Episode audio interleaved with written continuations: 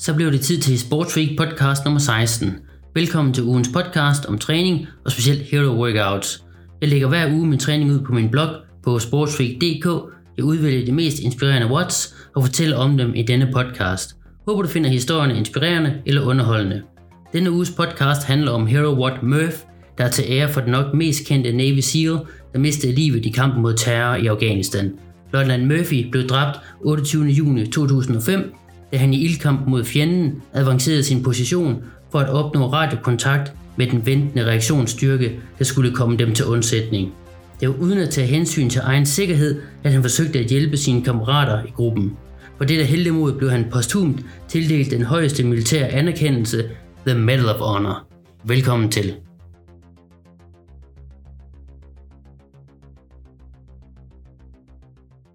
Denne award var ifølge CrossFit kom en af Mike Murphys favorit workouts, som han selv havde sammensat under en udsendelse til Afghanistan. Han lavede ofte CrossFit workouts og kaldte denne for body armor. Bag Watt Murph ligger der en fantastisk historie om Michael Murphy, der var elitesoldat i Navy SEALs og udsendt til Afghanistan, hvor han stod i spidsen for en gruppe på fire SEALs, der havde til opgave at finde og dræbe et fremtrædende medlem af Taliban. Løjtnant Murphy blev dræbt 28. juni 2005, da han udsatte sig selv for fare ved at forbedre sin position, således han fik bedre radiosignal og dermed kunne tilkalde støtte via hovedkontoret over radioen. Gruppen var kommet under beskydning på et bjerg og havde brug for forstærkning. Han tilkaldte støtte og fortsatte efterfølgende med at kæmpe mod fjenderne.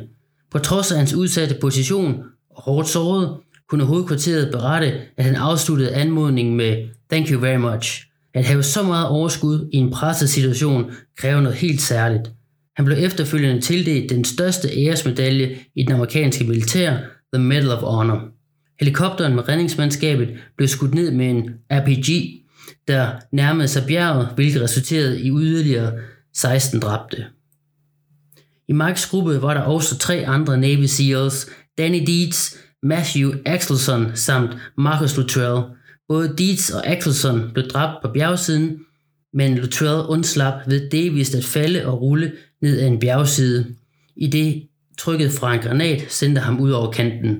Luttrell vandrede rundt i bjergene, hårdt såret, indtil han blev fundet af en mand for lokalbefolkningen.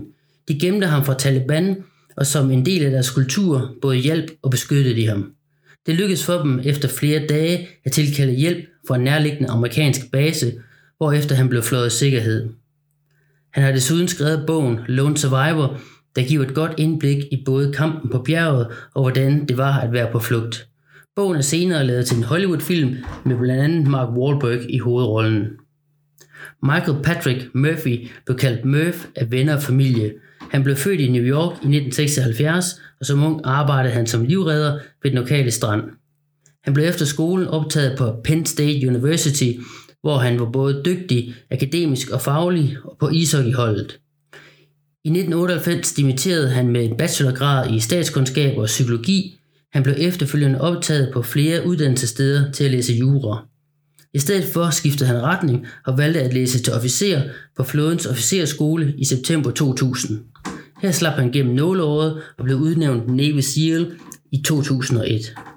Denne award bliver lavet på den amerikanske Memorial Day 25 maj, der er en feriedag i Amerika og fejres den sidste mandag i maj måned. Siden den amerikanske borgerkrig har man på denne dag æret faldende soldater og tjenestegørende. I 2015 blev Murph for første gang introduceret i CrossFit Games som konkurrenceworkout. Den skulle laves i Banehede, Vinderen på herresiden blev islændingen Bjørkvind Gudmundsson i tiden 38-36 og champion Matt Fraser blev nummer to et lille minut efter. På kvindesiden blev det champion for England Samantha Briggs, der tiden 39.10, der var hurtigere end Matt Frasers. I 2016 blev Murph endnu en gang introduceret for Games-atleterne. Denne gang blev pull-ups, push-ups og squats opdelt på en ny måde. Efter løbeturen skulle de lave 5 runder af 20 pull-ups, 40 push-ups og 60 squats. De første atleter var færdige med løbeturen efter knap 7 minutter 30, selvom de startede med at skulle løbe op ad trapperne på stadion. Deres runde tog cirka 3 minutter, hvilket jo var helt crazy. Mange af atleterne kørte de 20 pull-ups med vest unbroken. Efter at have været i gang i 25 minutter og 17 sekunder, kunne den tidligere Navy SEAL Josh Bridges som første mand begynde sin sidste løbetur. Han gennemførte med en samlet tid på 34.38 og kunne løbe i mål med sit karismatiske sejrsbrøl. Timecap for denne Games event var 55 minutter. Det var også denne version, jeg skulle prøve kræfter med denne søndag. Watt laves overalt i verden den 25. maj på Memorial Day, som egentlig er mandag, men på grund af arbejde kunne jeg ikke lave den på selve dagen. Det var derfor lidt ærgerligt, at lige netop søndag var vejret lidt ulmende og lumsk, som det kan være i Danmark. Man ved ikke rigtigt, om det kommer til at regne, eller hvad der sker. Igen som så mange andre gange, må man bare tage chancen, når man nu ikke har en pull-up bare indendørs. Kroppen følte heldigvis frisk, og jeg kunne næsten ikke vente med at komme i gang. Jeg har lavet denne wood mange gange, dog ikke sidste år. Det var faktisk ikke, fordi jeg ikke kunne, men i 2018 var mine muskler i armene så smadret efterfølgende, så jeg ikke kunne træne i en hel uge. Når man laver den, vil man jo gerne køre RX, og den ser således ud. Murph Hero Award for Time, 1 mile run, 1600 meter, 100 pull-ups, 200 push-ups, 300 squats. Wear a weight vest.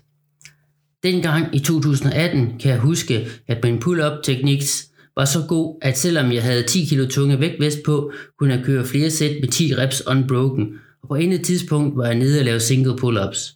Push-ups kørte jeg nærmest til failure i alle sæt, hvilket jo heller ikke er en holdbar strategi, fandt jeg ud af. Min tid dengang var 49.02.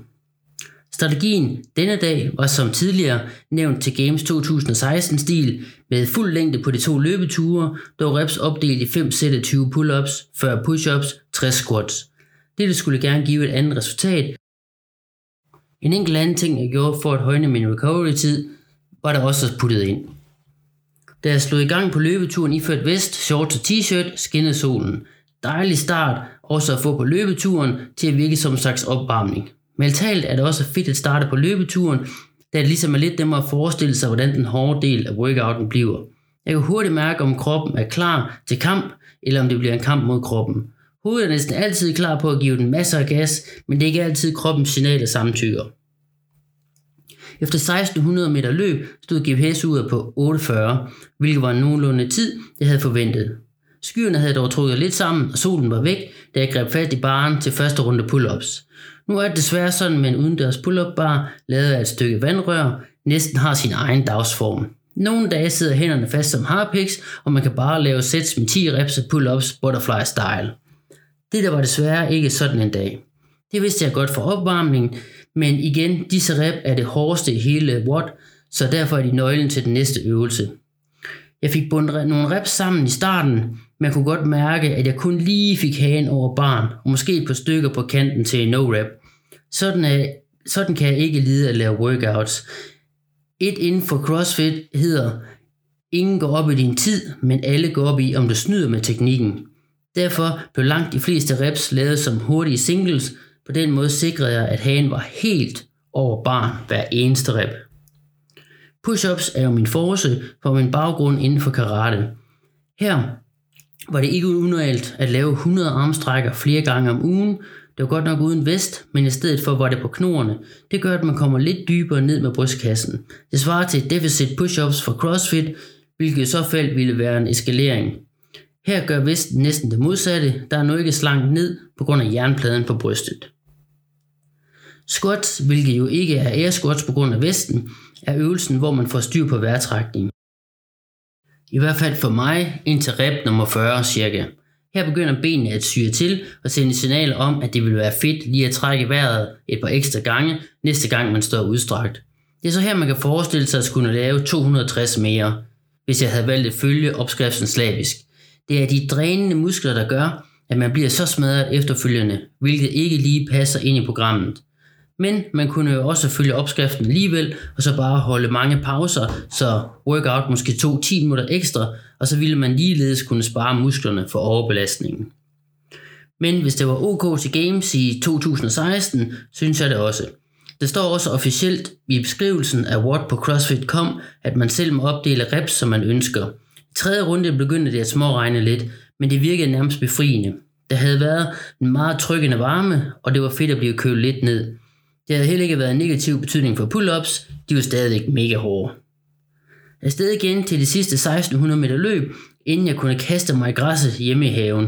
Den sidste tur blev løbet på 8.54, hvilket passede meget godt til tempoet i første runde. Med gennemsnitsfart på de 3200 meter sammenlagt var 5.29 per kilometer. Samme tid for Murph blev 49.51, altså under timecap på 55 minutter.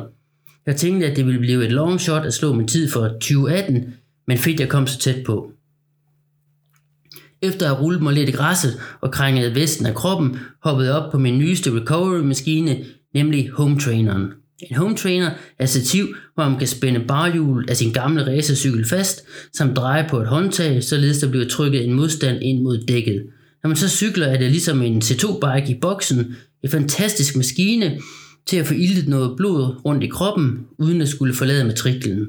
Racercyklen har stået i skuret mindst 5 år, så fedt inden jeg kunne bruge den igen. Jeg kunne selvfølgelig også bare cykle en tur, men det er bare ikke helt det samme. Her hopper jeg bare af, når jeg synes målet er nået.